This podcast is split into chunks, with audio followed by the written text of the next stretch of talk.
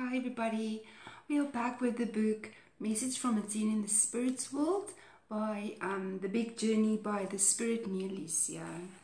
We apologize for last week, we didn't have any network, so it was impossible for us to try to be live, but let us continue with the book.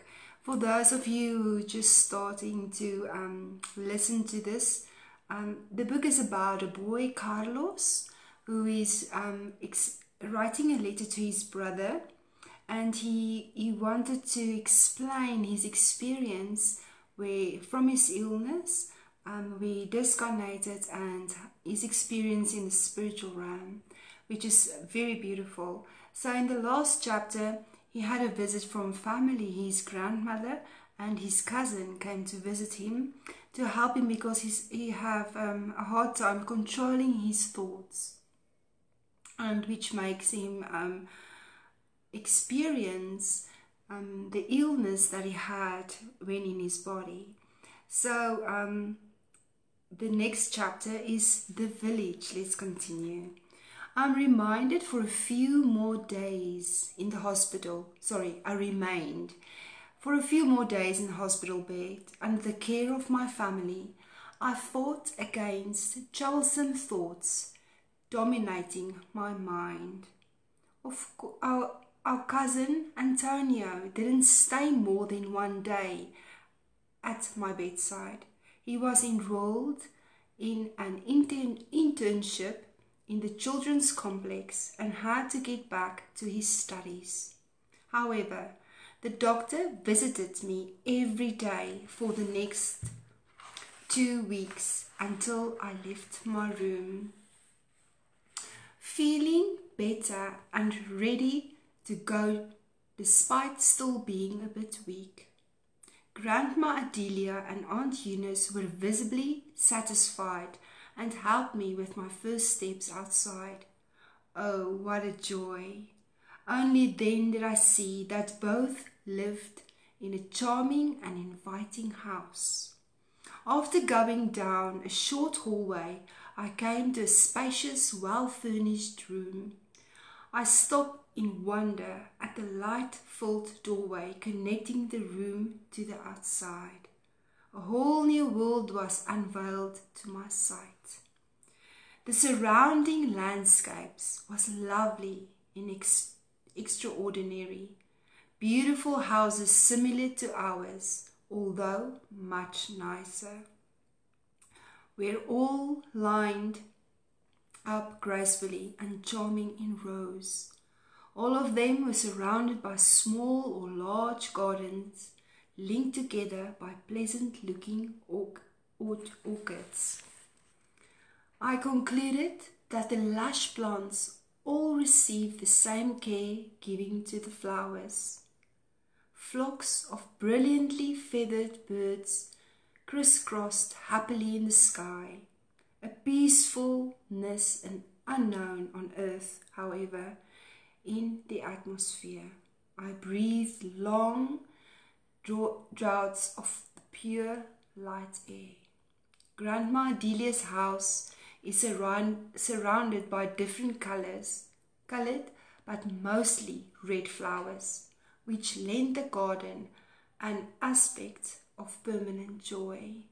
Grandma said that Aunt Eunice had organized the planting and had chosen which flowers to grow. Of course, you would like to know if they are like those we have on earth.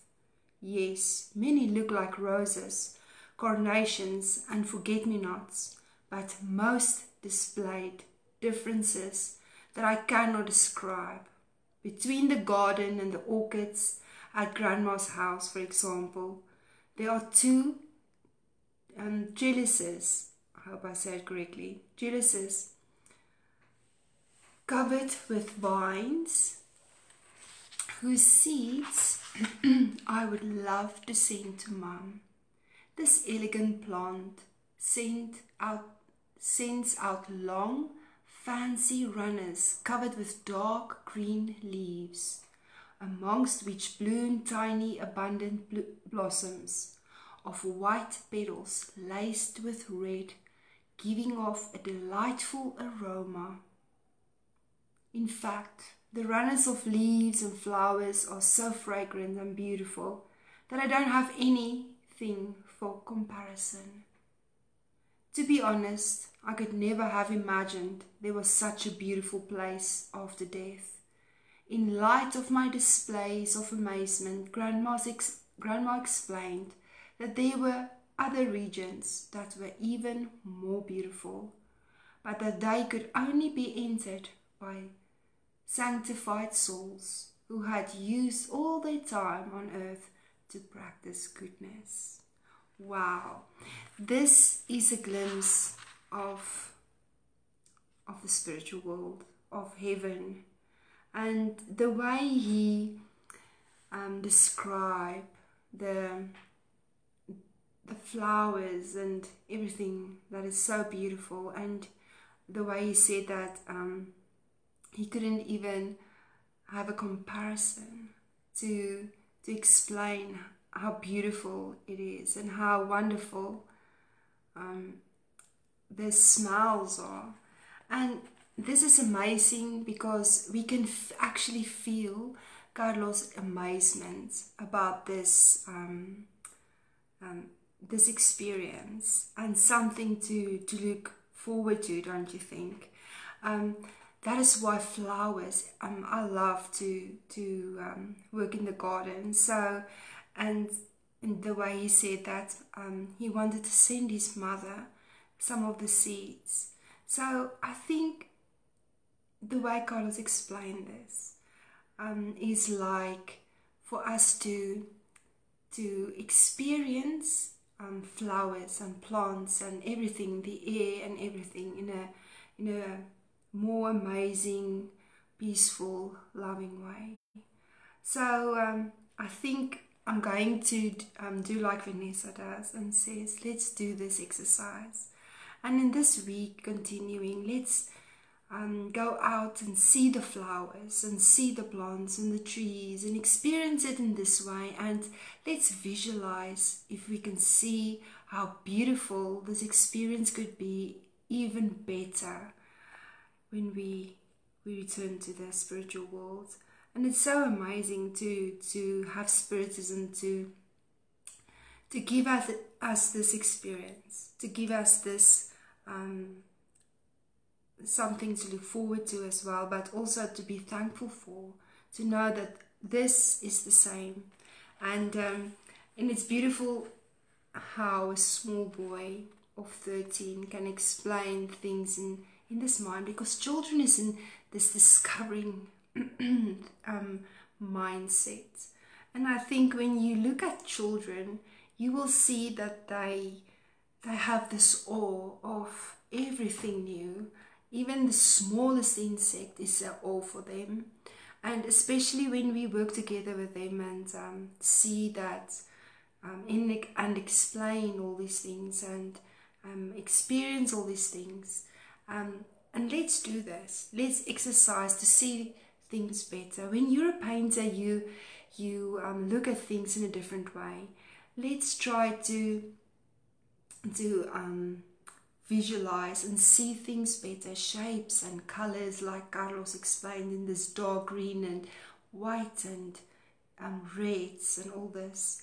If we truly see, we can actually find the extension of this loving